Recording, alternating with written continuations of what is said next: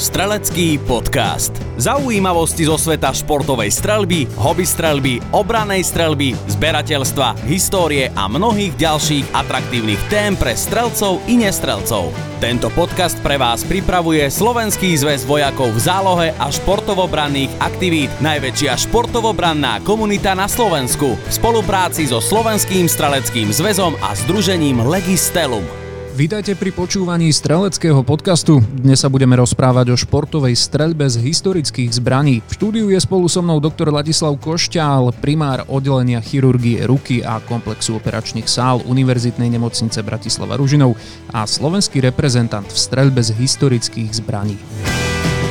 Strelecký podcast. Pán primár, vítajte. Ďakujem pekne. Dobrý deň. Ste naozaj mimoriadne vyťažený človek. Ročne v tých takých najlepších časoch, keď vy ste to spomínali, to bolo, že 600 až 650 operácií. Teraz je to číslo už o niečo nižšie, ale aj tak stále úctyhodné, okolo 400. Tak, tento rok je to mimoriadne nízke kvôli, kvôli koronavírusu. Hej. Mali mhm. sme obmedzenia operatívy a to s tým človek neurobí nič. Ale už sa to pomaličky začína hýbať. No a kedy sa vôbec popri takom počte operácií dá stíhať strelba? To bolo už historická. tak človek si musí vždycky nájsť čas na hobby. Hej. No tak soboty, nedele, po obedie niekedy, keď človek proste prišiel skôr z práce a tak ďalej, alebo na čas, no tak som išiel na strelnicu. No a máme, máme jednak Slovenskú ligu, e, ktorá bola teraz tiež zastavená kvôli koronavírusu, no a, ale už sa to pomaličky začína hýbať, takže to, to býva asi takých 6, 7, 10 pretekov ročne, keď je normálny čas. Ako na to reaguje vaša rodina? Jednak na vašu vyťaženosť, ale aj na to, že keď už ten voľný čas príde, tak vy sa vyberiete napríklad na strelnicu tak e, moja manželka je veľmi, veľmi tolerantná a myslím si, že veľmi mi fandí v tomto zmysle a dokonca niekedy ma aj sama posiela na strelnicu, keď je pekné počasie. Ja že je rada, doma. že vypadnete z domu, hej? A, tak možná. No, ale tak ona je veľmi tolerantná, veľmi inteligentná osoba, takže to, to, tam nemám problém. Uh-huh. Vaše dve céry? Jedna robí u mňa, robí chirurgiu a druhá robí v jednej privátnej firme takú úradničku proste, všetko možné. Viedli ste ich niekedy ku strelbe? Nie, oni neinklinujú ku tomu. Uh-huh. A keď no. ste sa vrátili z nejakého závodu alebo zo strelnice, tak bývalo to možno v detstve také, že Ježiš, ocino zase išiel strieľať, alebo ako to vnímali, lebo predsa len dievčatá v detstve a zbrane, moja staršia dcera má vyše 50 rokov, no a keď, keď zoberiem len 20 rokov mojej aktívnej strelby z e, predoviek, hej, tak e, veľmi to nezažila. Ona vie, o čo ide a tak ďalej a tak ďalej. A tá mladšia, tá nemá, neinklinuje ku tomu.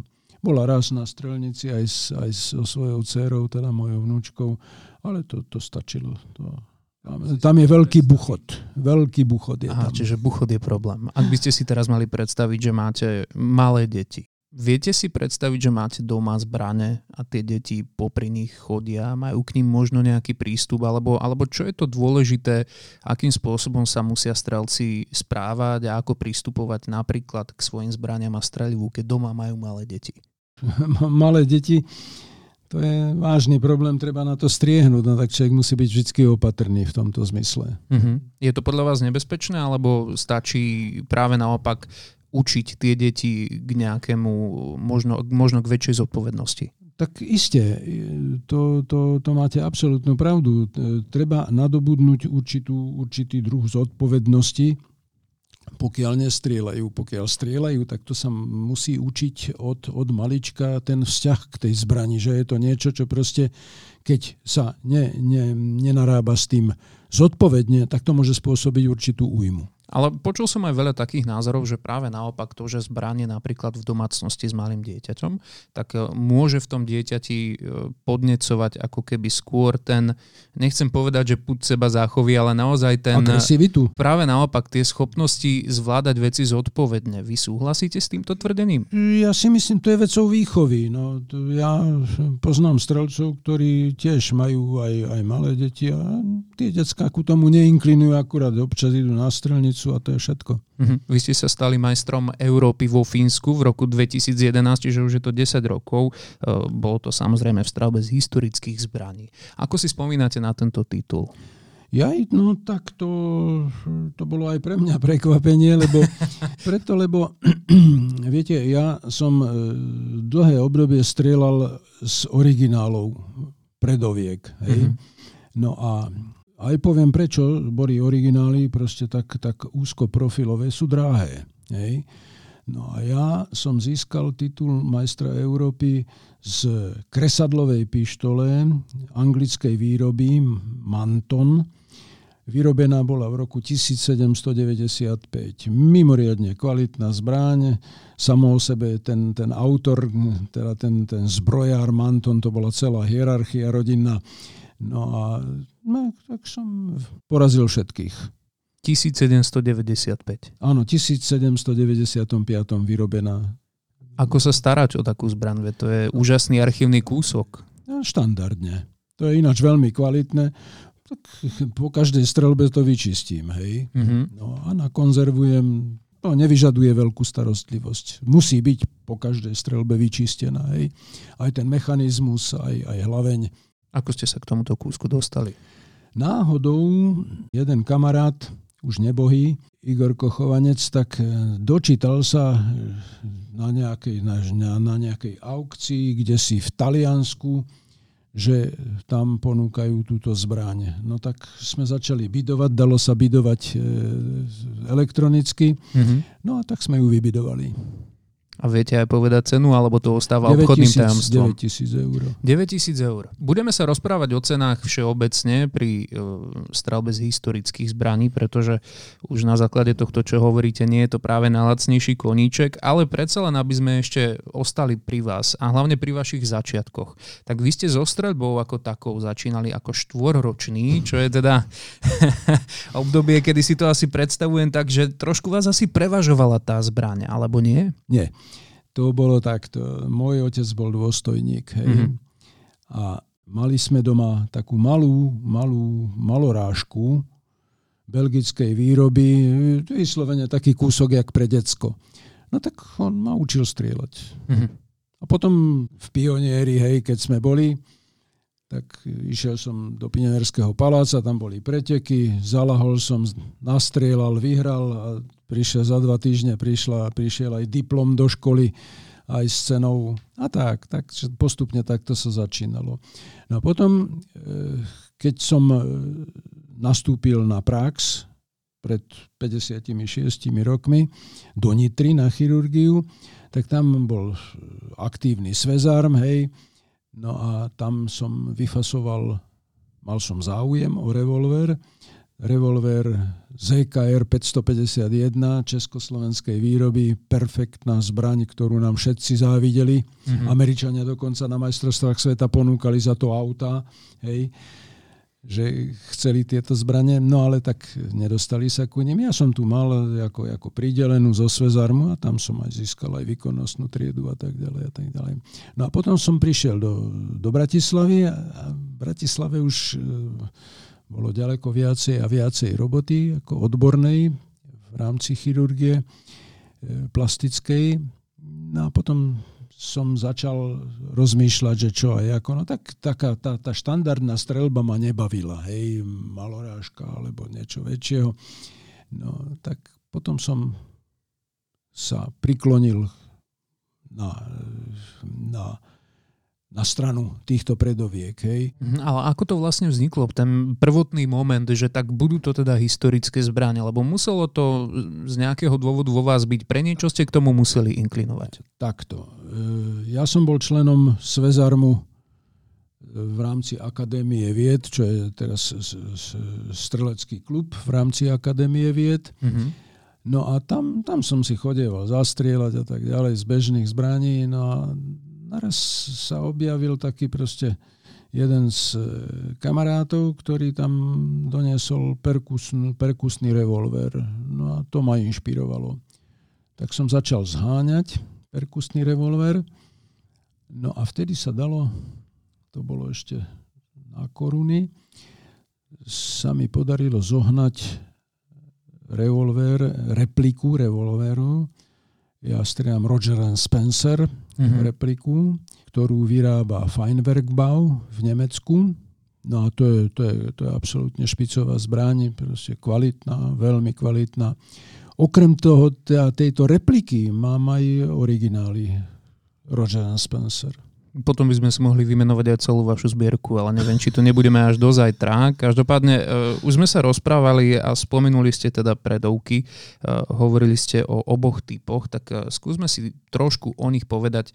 Pre nás, ktorí sa až tak nevyznáme, podobne ako ja, aj pre Hej. ostatných našich poslucháčov, lajkov, aký je teda rozdiel medzi kresadlovými a perkusnými no, to predovkami? Je viacej kategórií. Máte kategóriu revolvery, s tým sme začali, hej. Mm-hmm replika revolveru sa, to je jedno, jaká je to značka, sa volá Mariette. To je kategória. Potom sú originály revolverov, tiež jedno akejkoľvek proveniencie a ja, kde, kdekoľvek to vyrobili, hej, ale je to originál a to je kategória Colt. Nemusí to byť Colt, proste sa tá kategória tak volá. Hej. Mm-hmm. Potom sú perkusné pištole. To je na jeden náboj tieto revolvery, to je, to je 6 komor, 5 komor, podľa toho, jak to je vyrobené. No a potom je kategória perkusných pištolí, hej, a to sú tiež, delí sa na kategóriu originálov a replík. Hej.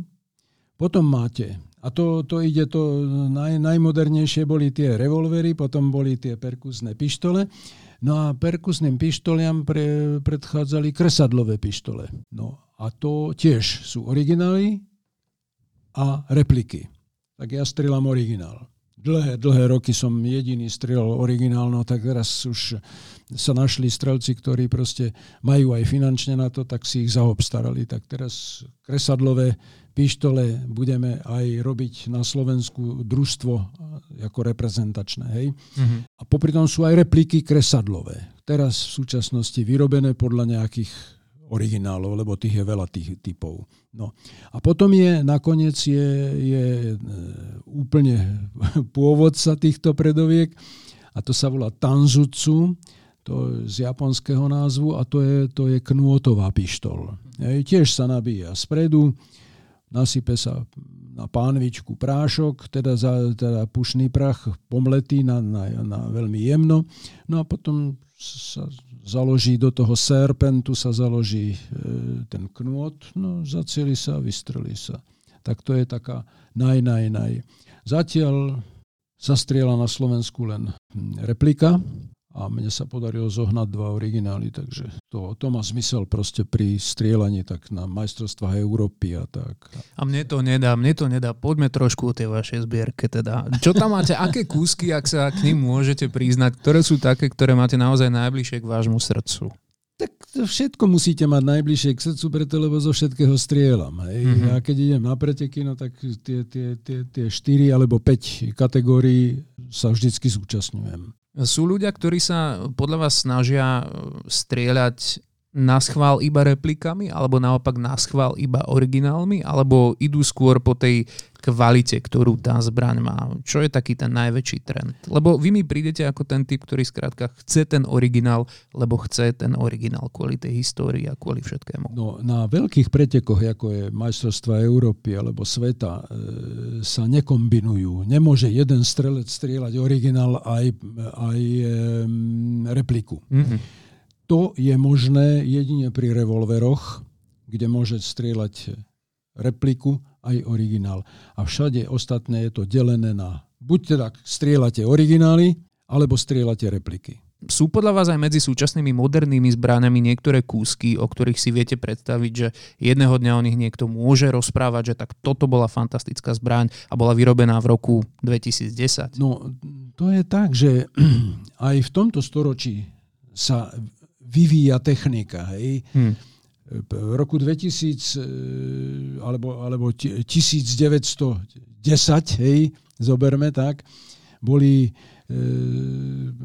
tieto, tieto športové zbranie, moderné zbranie boli také, na ktorých sa potom pracovalo a nezodpovedajú tieto, ktoré sú teraz vyrobené, nezodpovedajú akurát, akurát účelom hej, tej športovej strelby, ale to je všetko zmodernizované, či už pažby, e, závery a tak ďalej. To proste technika ide dopredu. Ako si spomínate na možno to prostredie, ktoré na Slovensku a v Československu ešte bolo, keď ste začínali možno tie svoje prvé pokusy? Ehm, aká široká bola základňa? Čo všetko sa posunulo od tých čias? Aké podmienky dnes majú e, strelci historici? Primerané súčasnej dobe, hej, teraz. Ale keď, keď som začínal strieľať, tak hm, na takých pretekoch, alebo proste keď sa strieľala liga, no tak bolo 160 č- účastníkov. Po celom Slovensku boli proste preteky, tak aj teraz je to obmedzené, hej. Ale boli, boli také základné, tak asi 10 kól bolo, áno. A to bolo vždycky. No tak boli, niekde kluby vznikajú a niekde zanikajú. Ano, e, zanikajú strelnice, čo je veľká škoda. Ano, napríklad v Poprade zanikla strelnica úplne. Mm-hmm. Hej. V Bojniciach, pri Bojniciach bola strelnica, no tak tam sme chodievali strieľať, teraz sa tam nechodí strieľať. Takže toto je, toto je, e, by som povedal, také negatívum. Na rozdiel od Nemecka, Talianska a tak ďalej, kde proste tie strelnice oni budujú. To je pre nich typické. Oni to budujú a urobia pre svojich strelcov, robia, tá, samozrejme tam je ďaleko väčšia základňa, robia všetky podmienky preto, aby sa, aby sa rozvíjali tí strelci. No a hovorím, ja, jak som spomenul, tak si pamätám, tak, takých 130-160 strelcov bolo, no ale špička je asi taká, taká 10 10-15 strelcov na Slovensku, čo sú v tej, tej top kategórii. Vy ste sa pred desiatimi rokmi stali majstrom Európy. V súčasnosti je tá úroveň našich strelcov, historikov, kde sme schopní konkurovať ale hej, zahraničnej špičke? Ale hej, no máme strelcov ako eh, napríklad Štefan Ernst hej, zo Záhoria. Ten vždycky zaboduje na, na akýchkoľvek pretekoch, a či mhm. už domácich alebo zahraničných, vždycky nejakú medailu donesie. Hej. Vlado Jurza, ktorý tiež strieľa perfektne či už dlhé zbranie alebo krátke zbranie, teda predovky. Z akých historických období sa vlastne najčastejšie používajú tie historické zbranie? Vy ste spomenuli teda 18. storočie. Je to aj tak, že vyslovene ide sa po niektorých historických obdobiach, z ktorých sa hovorí, že hm, tak toto boli dobré zbranie, teraz sa vyrábali dobre. E, za historické sa pokladajú revolvery. Mm-hmm. To je tá kategória Colt, kde čo ja viem, 1850 boli vyrobené. Hej. Tie zbranie, ktoré ja strieľam, tie, tie, tie, ten um, Roger Spencer. Mm-hmm. No a to, a potom prišiel jednotný náboj. Aj perkusné pištole sa strieľali ďaleko predtým. Hej. Neboli revolvery, ale boli pištole. Tak ja čo strieľam originál pištolu, to je vyrobené v Nemecku, v Mainci. To je klenot. Uh-huh. Krásne. A to je párové sú. To je v kazete. To je rok 1842. Všetko je špecifické. Hej. Každé sa nabíja ináč, každé vyžaduje iný, inú navážku prachu, inú, inú upchávku hej, a inú gulu, lebo to sú rôzne kalibre. Mm-hmm. Napríklad čo ja, revolver, čo ja strieľam, je kaliber 11,55 mm, hej, 11,55. A Tanzutsu, ktoré strieľam, ten originál, tak to je 8,4 mm. Tak poďme skúsme teraz čisto, že z praktického hľadiska myslieť práve aj na tých, ktorí by chceli možno začať e, so strelbou z historických zbraní. Pokiaľ teda by sme sa mali rozprávať o vernej replike a nie o origináli, o ktorom sme už hovorili, tak koľko stojí približne mm, priemerne takáto zbraň? Tak dá sa kúpiť, e, replika sa dá, všetko závisí od toho, čo to je. Či je to revolver, alebo či je to, či je to pištol. Mm-hmm. Mať, kúpite za 400 eur hej, pištolu. Rozdiel je v origináloch. Áno, máte revolver Roger Spencer, ktorý stojí 700 eur, ale aj 4000 eur. Mm-hmm. To mhm. závisí od jeho, od, od jeho kvality, jak, jak, je, proste, jak je vystrielaný, či má vypadanú hlaveň a tak ďalej a tak ďalej, jak funguje mechanika. Perkusné pištole 400, 500 eur, 600 eur stojí replika. Mm-hmm. No ale rádovo môže aj niekoľko tisíc eur stáť originál. Aký je ten proces zaobstarania takéto zbrane? Je náročnejší, predpokladám, než pri No, klasických? originály ťažko sa zháňajú. Mhm. Repliky to vojdete do Rakúska, kúpite. Čiže tam je to jednoduché. Vždycky sme kupovali e, zbrane vonku. Hej. Mhm. To je všetko dané tým, že či je to na zbrojný pas alebo není na zbrojný pas. Tak u nás replika revolveru je na zbrojný pas. Musíte ho mať evidentne. Ale originál môžete mať na voľno. To je tak, že bola kedy ten, ten e, perkusná replika revolveru nebola na, na, na zbrojný pas. To si zase niekto vymyslel. Viete, Mhm. to je tak, že aj teraz, keď sledujete, jak sa vyvíja v Európskej únii, tak Európska únia nabúráva olovené strelivo. Čo je proste, myslím si, že absolútne nezmyselné. Áno? Prečo? No polovníci, no chodíte strieľať na bažanty alebo na niečo a, a nemôžete pou- a nebudete môcť používať olovenné broky, hej? tak už niečo sa vymýšľa z ocelov a tak ďalej. No ale u týchto, u týchto originálov, a u týchto predovkových zbraní, to sú i zásadne olovené strelivo. Hej? Mhm. A ja si neviem predstaviť, že by som ja strieľal z môjho originálu pištole, ktorá má vývrt, hej, má drážky, nejaké iné strelivo okrem oloveného. Čo to môže s tou pištoľou urobiť? No zničí ju. No a to, to teraz, teraz najnovšie proste sa začína proste v Európskej únii, samozrejme tam je kopec neodborníkov, kadejakých proste, ktorí si myslia, že môžu zasahovať do niečoho, do čoho proste, čomu absolútne nerozumejú. V čase nahrávania tohto podcastu už vláda e, prijala teda zákon o zbraniach a strelive, ktorý implementuje všetky tieto sprísňujúce európske smernice. Ešte to má ísť do parlamentu. Malo by sa to prijať na jeseň, e, ak teda všetko bude prebiehať tak, ako má. E, Je to podľa vás ohrozenie aj pre budúcnosť historickej strelby na Slovensku? No keď zakážu olovené strelivo, kto to bude strieľať? Lebo ja nenabijem originál nejakou, nejakou medennou, medenným projektilom, alebo ja neviem už čím, čo, čo vymyslia. Hej? Keď zakážu olovené strelivo, tak to bude koniec historických zbraní. Poďme ešte od legislatívy späť k strelivu ako takému, lebo teda zháňanie toho špecifického streliva musí byť opäť komplikovanejší proces, než je to pri tom klasickom strelive. V, niektorom, v niektorých prípadoch predpokladám, že strelci si ho musia laborovať aj sami. Áno, je mnoho strelcov, ktorí to e, si, si e, odlievajú tie projektíly a tak ďalej, na, Mhm. mm-hmm. či už do dlhých predoviek alebo do krátkých predoviek, ale dajú sa aj kúpiť. Najbližšie je tuto Rakúsko, hej, to je, to je firma Handler Natterman, ktorá vyrába, nemecká firma, ktorá vyrába všetky druhy streliva e, do týchto historických zbraní. No ale máme aj na Slovensku. E, V e, Nitrianskej strede je jedna firma, ktorá proste toto odlieva veľmi a myslím si, že veľmi dobre a úspešne. Ja od nich kupujem v poslednom období. No, problém je e, pušný prach. Hej. E, Ja strieľam švajčiarsky pušný prach. To je taký najlepší, čo je. Češi vyrábajú svoj pušný prach. Hej. Musí mať nejaké špeciálne zloženie. To je čierny pušný prach, to je dané históriou, aj to už nejaký, nejaký čínsky tento mních bola, kedy to vymyslel pred stáročiami. No a e, sú rôzne typy, hej, e, podľa, podľa čísiel sa rozlišujú. Áno, tak ja strieľam jednotku, dvojku, áno, je aj trojka, to je taký hrubý. No a to a potom kapsle.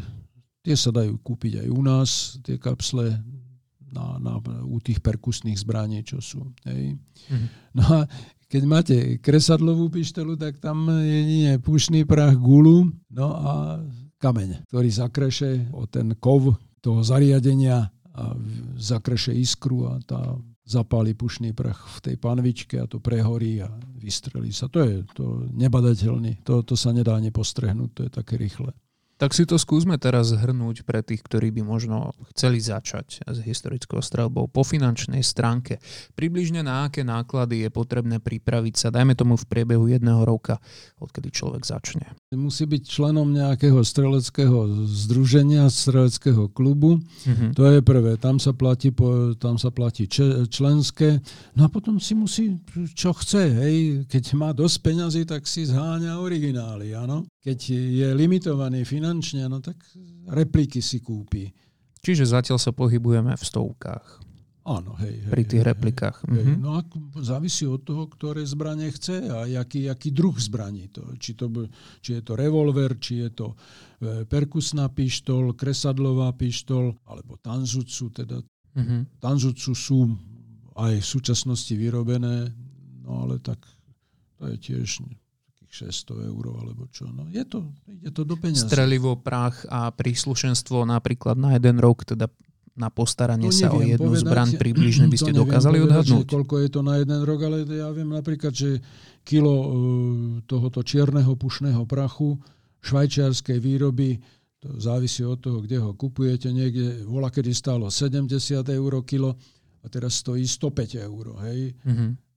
Upchávky si človek vyrába sám väčšinou, či už z látky alebo z filcu a tak ďalej. To sa treba tomu venovať. To kilo toho pušného prachu sa minie za aký čas? Jak často strieľate?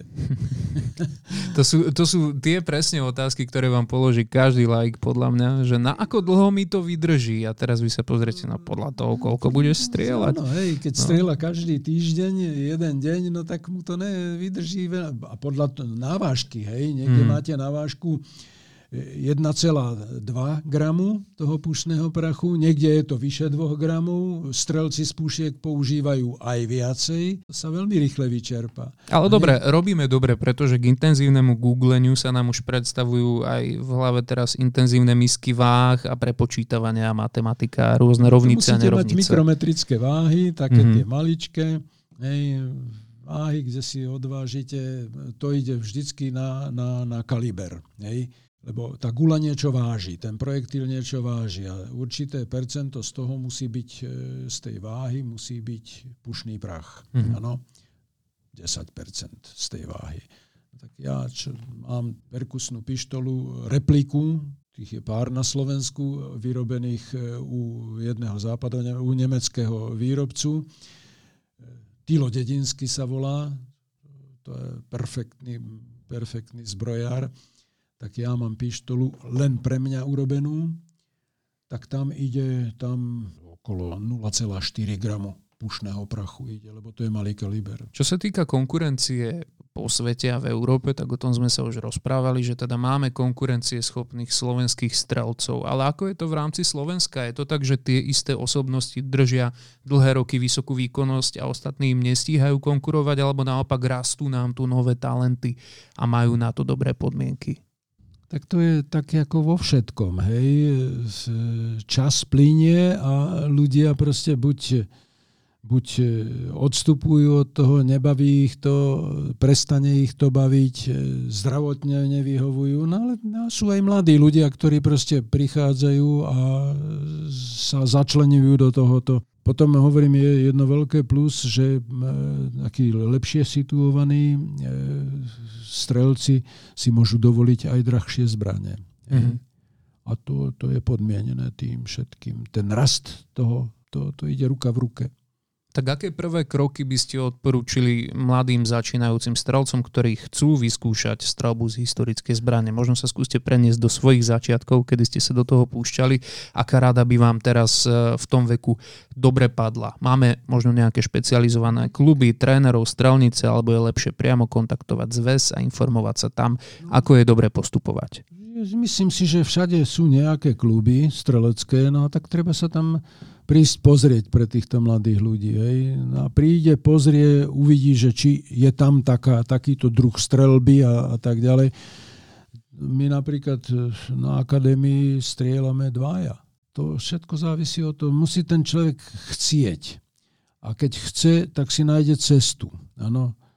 A keď si nájde cestu, tak sa skontaktuje proste s niekým, kto tomu rozumie, alebo kto to strieľa. Ano? A už potom sa radí a získava informácie. Hovorí doktor Ladislav Košťal. Pán primár, ďakujem, že ste dnes prišli. Ďakujem aj ja. Dúfam, že to bude prospešné a že, že to bude inšpirovať mladých ľudí k tejto strelbe. Strelecký podcast. Tento podcast pre vás pripravuje Slovenský zväz vojakov v zálohe a športovobranných aktivít v spolupráci so Slovenským streleckým zväzom a združením Legistelum.